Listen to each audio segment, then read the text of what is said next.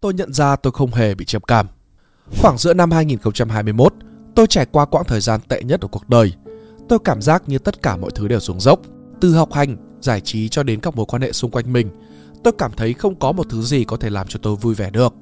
Lúc đó tôi chuẩn bị thi đại học, đầu óc luôn căng như dây đàn, áp lực đối với tôi thật sự là quá khủng khiếp.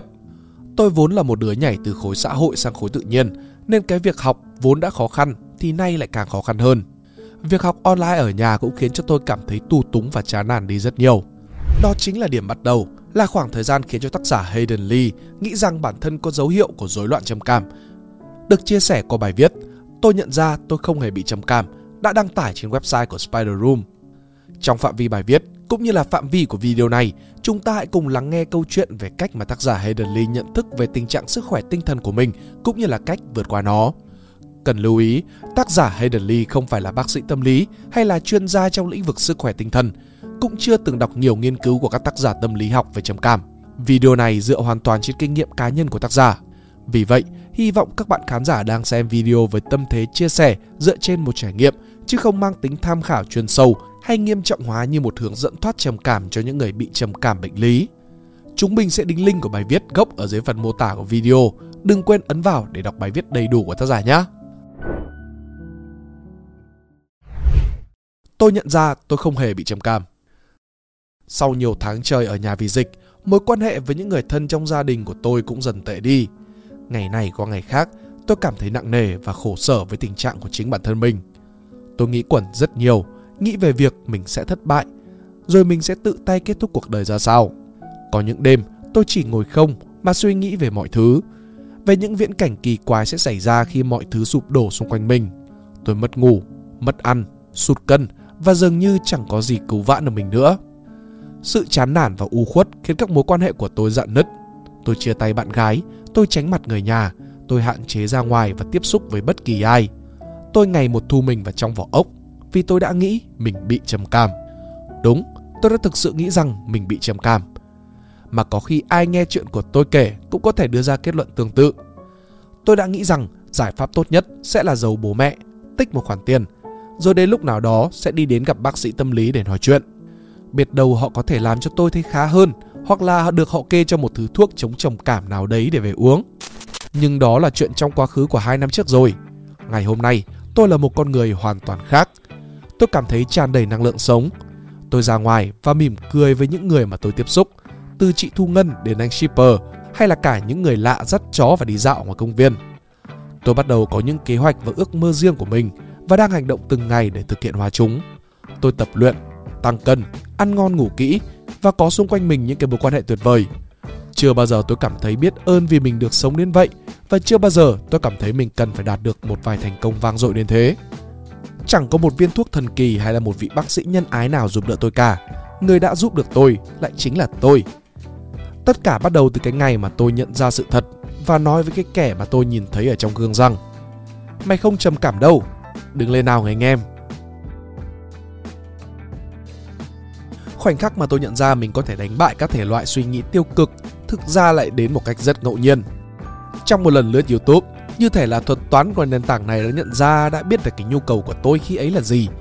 Tôi được gợi ý một video của anh chàng có tên là Hamza. Trong video, Hamza nói rằng nguyên nhân khiến cho những cái người như tôi cảm thấy trầm cảm là do chìm đắm trong cái gọi là sự hài lòng nhất thời và duy trì những cái thói quen độc hại khiến cho bản thân trở nên trì trệ. Những hoạt động mang lại sự hài lòng nhất thời có thể kể đến bao gồm ăn không ngồi rồi, thói quen trì hoãn, giải trí bằng phim ảnh và trò chơi điện tử quá nhiều, lướt mạng xã hội hàng tiếng đồng hồ, xem porn và thủ dâm, ăn đồ ăn vặt và đồ ăn nhanh kém chất lượng, tiêu thụ các chất gây nghiện như là rượu bia, thuốc lá, cần sa, mai thúy. Sự hài lòng nhất thời là phần thưởng của những hành động mang lại cảm giác tốt đẹp và thỏa mãn ngay vào thời điểm đó, nhưng mà sẽ để lại hậu quả nghiêm trọng trong tương lai nếu duy trì một thời gian quá dài. Để có thể chống chọi lại được cái suy nghĩ bản thân bị trầm cảm, Hamza nói rằng một người cần phải biết làm hai việc sau. Thứ nhất là cần phải thay thế các hoạt động mang lại sự hài lòng nhất thời bằng các hoạt động mang lại sự hài lòng trong tương lai. Về cơ bản thì đây là những hành động có thể khó khăn trong lúc này nhưng sẽ mang lại thành quả lớn nếu như bạn duy trì nó một thời gian đủ lâu và đều đặn với nó. Tập thể dục chẳng hạn, bạn sẽ không thể tập thể dục vài tuần hay là vài tháng mà đã mong được có một cơ thể đẹp đẽ. bạn phải tập cả năm trời và hết sức nghiêm ngặt thì mới đạt được điều đó. Điều này đòi hỏi thay đổi cách sống, xây dựng kỷ luật và xác định rõ ràng cái gì tốt và cái gì là không tốt cho mình. Thứ hai, cần phải áp dụng phương pháp rèn luyện có tên là tích lũy áp lực tăng dần vào quá trình có thể gọi là tự điều trị này. Về cơ bản, việc cảm thấy trầm cảm và buông xuôi cũng giống như là việc nghỉ tập gym một vài tháng rồi quay trở lại vậy. Nếu như trước đây bạn có thể nâng tạ được những 50 cân thì bây giờ bạn phải bắt đầu lại từ những cái bước nhỏ đã. Từ từ sau vài tuần thì mới lấy lại được phong độ vốn có. Nếu như bạn không muốn cảm thấy thất vọng vì mình không thể nâng được như thế hoặc là thậm chí là bị thương vì gắng sức, Hamza cũng giải thích nhiều về cách nâng cao sức khỏe tinh thần của mình. Sau khi xem xong video của anh, tôi đã mở vở ra và viết ngay vào đó những cái thói quen mà tôi đang duy trì, khiến cho tôi cảm thấy mình lúc nào cũng như là một kẻ thất bại. Giống như một thám tử làm việc, tôi liệt kê ra tất cả những đặc điểm tệ hại nhất của mình, rồi truy xem nguyên nhân của chúng là đâu, cũng như là sử dụng Google để tìm kiếm xem liệu chúng có ảnh hưởng như thế nào lên sức khỏe tinh thần của tôi. Trong một thời gian ngắn, tôi liệt kê được đủ mọi thứ.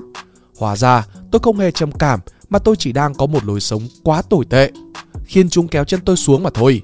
Những thói quen sống tệ hại này của tôi có thể kể đến lười, sống vô tổ chức, vô kỷ luật hay trì hoãn, xem porn và thẩm du, không chịu tập thể dục hay là chơi thể thao, hay ngủ ngày, thức khuya, ít ra ngoài, không nhận đủ ánh sáng mặt trời, sống trong bóng tối, không đọc sách hay là học hỏi thứ gì, chơi điện tử như là liên minh hàng tiếng đồng hồ mỗi ngày, cày phim như là anime, cày Netflix quá nhiều, nằm lướt mạng xã hội như là Facebook, Instagram, Reddit cả buổi tối, ăn uống thì vô tội vạ, ăn vặt nhiều, uống nước ngọt nhiều, luôn viện cớ để trốn tránh và thiếu lý tưởng sống và trách nhiệm với cuộc sống. Và vậy là tôi phải tìm cách thay đổi. Hành trình Hành trình vực dậy của tôi được bắt đầu bằng việc loại bỏ những cái thứ mang lại sự hài lòng nhất thời. Tôi cài ứng dụng trận Pon, gõ mật khẩu một cách ngẫu nhiên để không tài nào mở được. Tôi xóa tài khoản liên minh, Netflix, Reddit và Instagram. Tôi chỉ để lại Facebook để liên lạc. Tôi giới hạn thời gian lướt Facebook và không để cho bản thân mình xa vào cuộc tranh luận vô nghĩa nào ở trên mạng nữa. Cai nghiện thì vốn đã khó, cai nghiện một thứ vốn không được coi là chất gây nghiện còn khó hơn. Hai tuần đầu tiên là hai tuần khó khăn nhất, nhưng sau hai tuần đó thì chẳng có gì có thể khiến bạn gục ngã được nữa. Ít nhất thì điều đó đã đến với tôi. Việc tiếp theo tôi tự nhắc nhở mình cần phải làm chính là tập thể dục. Một cơ thể mạnh khỏe thì sẽ mang đến một bộ óc khỏe mạnh. Ban đầu tôi tập ở nhà với hai quả tạ bồn cân. Tôi yếu như một con sen vậy. Tôi thậm chí chẳng có thể chống đẩy nổi 10 cái. Tuy nhiên, tôi không để điều đó làm cho mình nản trí. Tôi tự nhủ rằng mình đã sống hàng năm trời như một tên yếu đuối rồi. Mình cần thời gian thì mới trở nên mạnh mẽ được và cái quan trọng nhất là không được từ bỏ. Tôi bắt đầu xem nhiều video về thể hình, tôi cảm thấy tràn đầy năng lượng và mỗi ngày tập thể dục với tôi là một ngày tuyệt vời. Tôi vẫn còn nhớ cái cảm giác muốn hét lên vì sung sướng khi lần đầu tiên chống đẩy được 10 cái mà không bị dừng lại giữa chừng. Bây giờ tôi có thể làm được 50 cái. Tôi cũng ngừng mua đồ ăn vặt và nước ngọt, chuyển sang ăn uống hợp lý, điều độ và tốt cho sức khỏe hơn. Tôi tin vào việc một ngày nào đó tôi sẽ khỏe và đẹp và tôi sẽ không từ bỏ. Tôi rèn rũa lại tính kỷ luật của bản thân. Tôi ép mình phải đi ngủ sớm và dậy sớm. Mỗi giấc ngủ của tôi phải đảm bảo ít nhất đủ 7 tiếng. Nếu bạn từng bị mất ngủ kinh niên, thì bạn cũng sẽ biết trong giai đoạn đầu thì điều này khó khăn đến mức như thế nào. Tôi bắt đầu tìm hiểu và học hỏi về việc phát triển bản thân qua mạng. Điều này đưa tôi đến với cả chủ nghĩa khắc kỷ. Có rất nhiều bài viết trên Spider Room nói về chủ nghĩa khắc kỷ. Bạn có thể tìm đọc tại website của Spider Room để hiểu rõ hơn. Tôi hiểu rằng đây chính xác là thứ mà tôi cần để rèn luyện trí óc của tôi.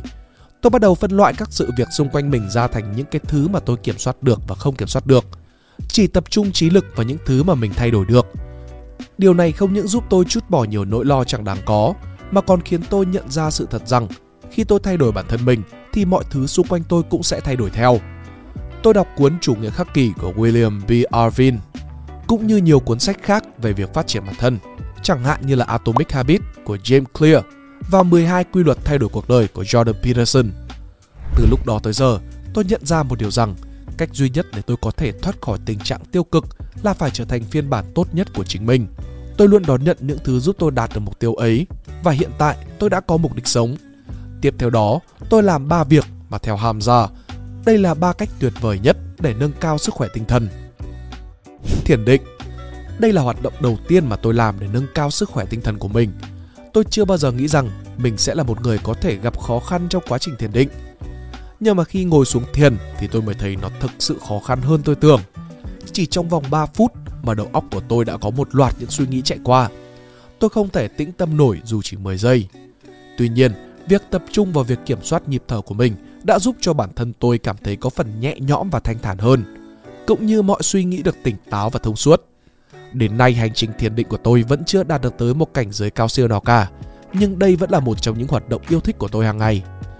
Nhật ký Việc viết nhật ký nghe như là một thứ gì đó dành cho bọn trẻ con hay là mấy cái em gái học cấp 2, nhưng đó thực sự là một hoạt động tuyệt vời. Tôi bắt đầu viết lại những cái suy nghĩ của mình về chính bản thân, về cuộc hành trình trở nên tốt hơn, về thế giới, về sứ mệnh của chính mình. Trên tất cả, nhật ký của tôi là cuốn nhật ký của sự biết ơn. Mỗi buổi sáng, tôi đều viết về ba điều khiến cho mình cảm thấy biết ơn. Chẳng hạn như là ngày hôm nay tôi cảm thấy biết ơn vì mình còn đang được sống, bởi vì có những người đã ra đi trong lúc ngủ tối hôm qua. Tôi biết ơn vì mình có một mái nhà trên đầu, đồ ăn ở trong tủ lạnh, kết nối internet và những người thân của mình vẫn còn đang sống khỏe mạnh. Tôi biết ơn vì ngày hôm nay đã đến, bởi vì mỗi ngày tôi sống đều là một ngày quý giá và tôi không thể để nó trôi qua phí hoài được. Thứ ba là hoạt động ngoài trời. Đúng vậy các bạn ạ, việc đến công viên đi dạo chỉ một hoạt động ngoài trời đơn giản ấy thôi cũng đã giúp ích rất nhiều rồi. Mỗi cuối tuần, tôi đến công viên thống nhất và những gì tôi làm ở đó chỉ là đi dạo, hít thở không khí, ngắm nhìn cỏ cây, hồ nước, chó mèo, vân vân. Đối với một người sống giữa rừng bê tông như tôi, thì việc thấy cây cối và thiên nhiên thường xuyên là một đặc ân. Tôi trước đây đã từng cười nhạo những cái người cho rằng thiên nhiên chữa lành con người. Giờ đây tôi cười nhạo chính mình vì mình quá thiền cận. Đi dạo cho công viên cho tôi cảm giác như thể mình đang đi rửa xe thay dầu cho bộ não của chính mình. Sau mỗi chuyến đi bộ, tôi lại cảm thấy sảng khoái hơn vì đã tạm thời tách mình ra khỏi cái guồng quay của bánh xe công nghiệp. Tất cả những cái việc tôi làm đều dựa trên hai quy tắc, đều đặn và hợp lý. Khi bạn muốn thay đổi bản thân, hãy nhớ đến khái niệm tích lũy áp lực tăng dần. Đừng đặt kỳ vọng quá cao cho chính mình mà hãy nghĩ đến việc chinh phục từng mục tiêu nhỏ. Chẳng hạn, nếu bạn không thể chống đẩy nổi một cái, hãy thử đặt mục tiêu là chống đẩy được một cái xem. Rồi ngày mai sẽ là hai cái, rồi ba cái, năm cái, mười cái. Cứ như vậy, nỗ lực dù nhỏ nhưng mà đều đặn và đúng hướng thì sẽ mang tới thành công cho bạn. Nhưng mà thành công sẽ không đến ngay đâu. Nó là sự hài lòng lâu dài mà. Hãy kiên nhẫn, kể cả khi bạn thất bại và phải làm lại từ đầu. Thì đừng lo, đó là những thứ đã xảy ra với tôi rất nhiều lần trong 2 năm qua. Đừng bỏ cuộc. Tổng kết lại hành trình Cuộc hành trình này đã giúp tôi nhận ra vô số những bài học quý giá. Đến giờ này, tôi không thể tin nổi là cách đây chưa đến 2 năm, tôi đã muốn tự kết liễu bản thân mình. Tôi thực sự đã thay đổi quá nhiều. Và giờ đây, tôi có một sứ mệnh cho mình. Mỗi ngày tôi thức dậy, tôi lại cảm thấy phân chấn và muốn đạt được điều gì đó. Tôi không còn để cho sự tiêu cực dày vò mình nữa. Một khi cái suy nghĩ rằng mình bị trầm cảm quay trở lại trong trí óc của tôi, tôi siết hai tay nắm lại và tự hỏi bản thân. Không, mày không bị trầm cảm, mày chỉ đang thụt lùi thôi. Thay vì ngồi đấy mà than thở thì đứng lên và hành động đi. Và khi mày thành công thì mày sẽ không thể nào cảm thấy mày bị trầm cảm được nữa. Đừng để dăm ba cái thứ cảm xúc tiêu cực này ảnh hưởng đến mày. Đúng vậy, không để cho cảm xúc tiêu cực làm ảnh hưởng đến bản thân là điều quan trọng nhất. Tôi không nói rằng tôi là một kẻ chôn chặt cảm xúc và lãnh đạm với mọi người xung quanh. Tôi nói rằng tôi chào đón những cái cảm xúc tích cực và từ chối những ảnh hưởng của cảm xúc tiêu cực. Nếu ngày mai tôi thức dậy và tôi cảm thấy mệt mỏi, buồn bã hay trầm cảm, tôi vẫn sẽ làm những công việc giống như là một ngày tôi thức dậy và cảm thấy vui vẻ, bởi vì chúng là trách nhiệm của tôi. Tôi không thể để cho cảm xúc quyết định mình sẽ làm gì và không làm gì. Tôi để cho lý trí và tính kỷ luật của mình làm điều đấy. Và hiện tại, tôi tràn đầy năng lượng sống, tôi có nhiều dự định và ước mơ. Tôi đã tăng từ 56 lên 66 kg. Và mục tiêu tiếp theo của tôi sẽ là tăng cân lên 75 kg. Tôi muốn đi học bơi và học võ kickboxing. Tôi muốn xây dựng một công việc kinh doanh của bản thân kể từ khi mình vẫn còn đang mài đít ở trên giảng đường đại học. Tôi muốn trở nên giàu có và thành công. Và tôi đang nỗ lực từng bước một để đạt được những mục tiêu của bản thân mình. Cuộc hành trình của tôi sẽ không kết thúc ở đây. Nó mới chỉ bắt đầu. Tôi chỉ đang chạy đà để chuẩn bị cất cánh. Nhưng mà tôi không hề cảm thấy sợ hãi. Tôi hào hứng đón nhận mỗi ngày mới và những thử thách mà chúng đem lại. Tôi là một người thợ săn, một chiến binh, một vận động viên leo núi. Tôi sinh ra là để chinh phục, không phải là để nằm im một xó. Không ai biết ngày mai sẽ có những thử thách gì, nhưng mà tôi có thể biết ngày mai tôi sẽ thức dậy với một thái độ sống ra sao. Tôi tự hào vì tôi đã tự kéo mình ra khỏi vực thẳm. Trên tất cả, tôi đã tự hào vì tôi học được cách từ chối để cho cảm xúc tiêu cực làm ảnh hưởng đến sứ mệnh của chính mình. Nếu như bạn cũng đang ở trên một hành trình như vậy, hãy cố gắng và đừng bỏ cuộc. Bởi vì kể cả khi bạn mất niềm tin vào chính bản thân mình thì vẫn có một người tin vào bạn, đó là tôi. Cảm ơn bạn đã xem đến cuối video. Mong rằng video này sẽ hữu ích hoặc là truyền cảm hứng cho bạn trong cuộc sống. Đừng quên like, share và subscribe kênh của Spider Room để đón chờ các nội dung thú vị tiếp theo. Xin chào và hẹn gặp lại các bạn trong những video lần tới. Mình là Pink Dot. See ya!